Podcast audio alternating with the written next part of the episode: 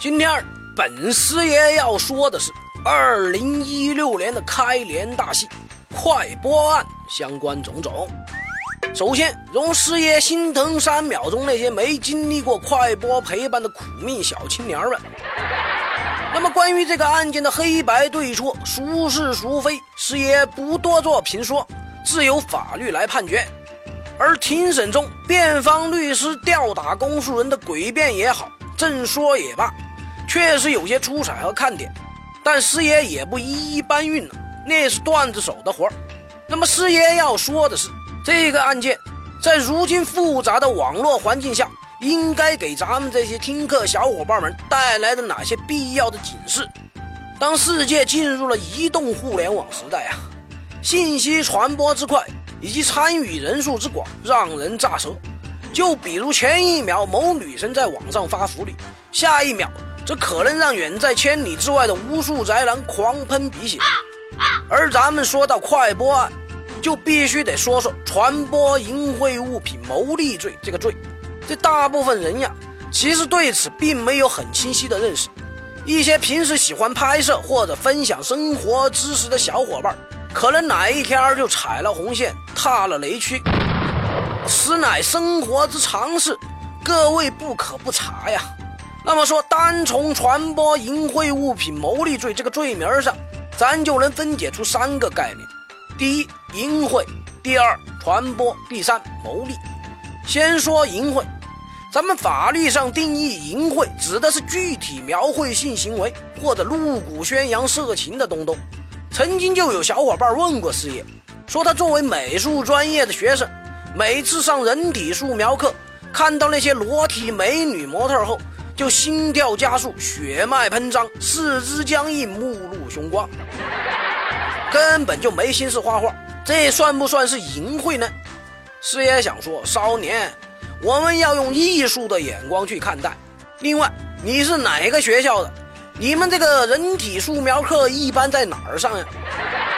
呃，扯远了一点，师爷可以肯定、认定加确定的说，咱们法律上有关人体生理、医学知识的著作，包含有色情内容的艺术性文学作品、艺术品。不会被视为淫秽，那么这个艺不艺术就不是咱们一般人能解释的了。各位自称艺术家的小伙伴们，那得好自为之喽。讲了淫秽，咱们接着说传播该怎么理解？所谓传播，就是针对不特定的第三人或者多人进行的各种传输或者公之于众的行为。这种行为的类型很多，也很好理解。那么问题来了。有的小伙伴喜欢把自己那些不可描述的事情记录下来，视频也好，是照片也罢，然后跟身边的小伙伴交流学习，互相提高。那这属不属于传播淫秽呢？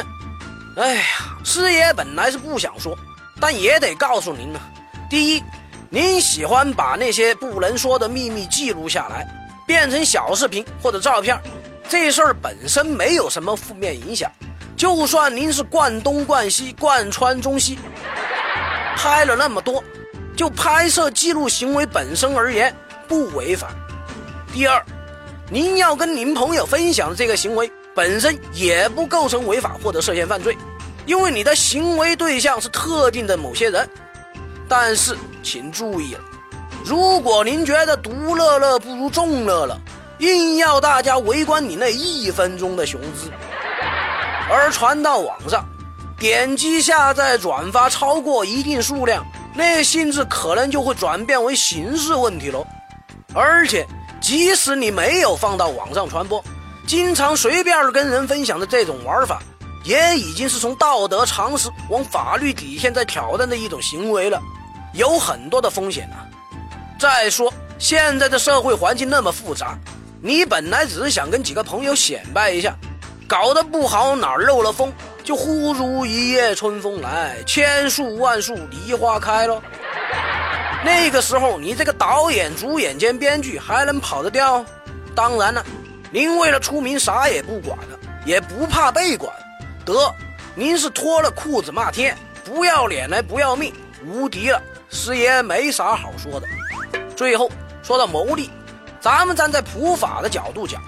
如果以盈利为目的的制作、复制、出版、贩卖、传播这些淫秽东东的视频超过二十个以上，音频一百个以上，图片、文章、信息等两百个以上，被点击的次数超过一万次以上，或者有了两百个以上的铁杆粉丝、逗逼会员，又因此获利一万元以上的，那这就叫涉嫌传播淫秽物品牟利罪了。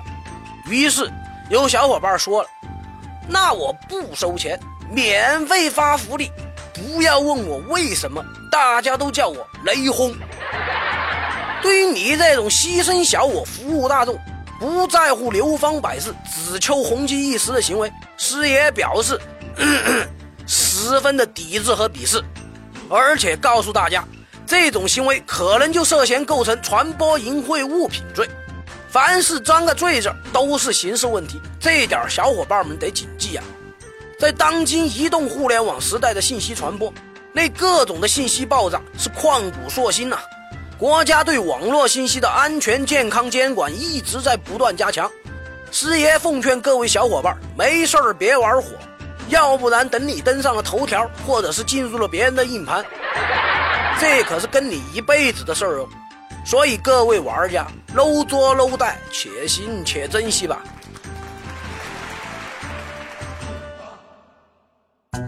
师爷来了，以一个非严肃、非死板的形式，给大家传递法律实用小技巧。节目的题材来自于网络或真实案例，并由签约律师师爷团提供审核意见。欢迎小伙伴们积极正面的吐槽或跟师爷交流各种生活琐事的法律问题，师爷会尽快在第一时间内根据专业人士的意见为您献上轻松易懂的各类点子和主意。谢谢大家。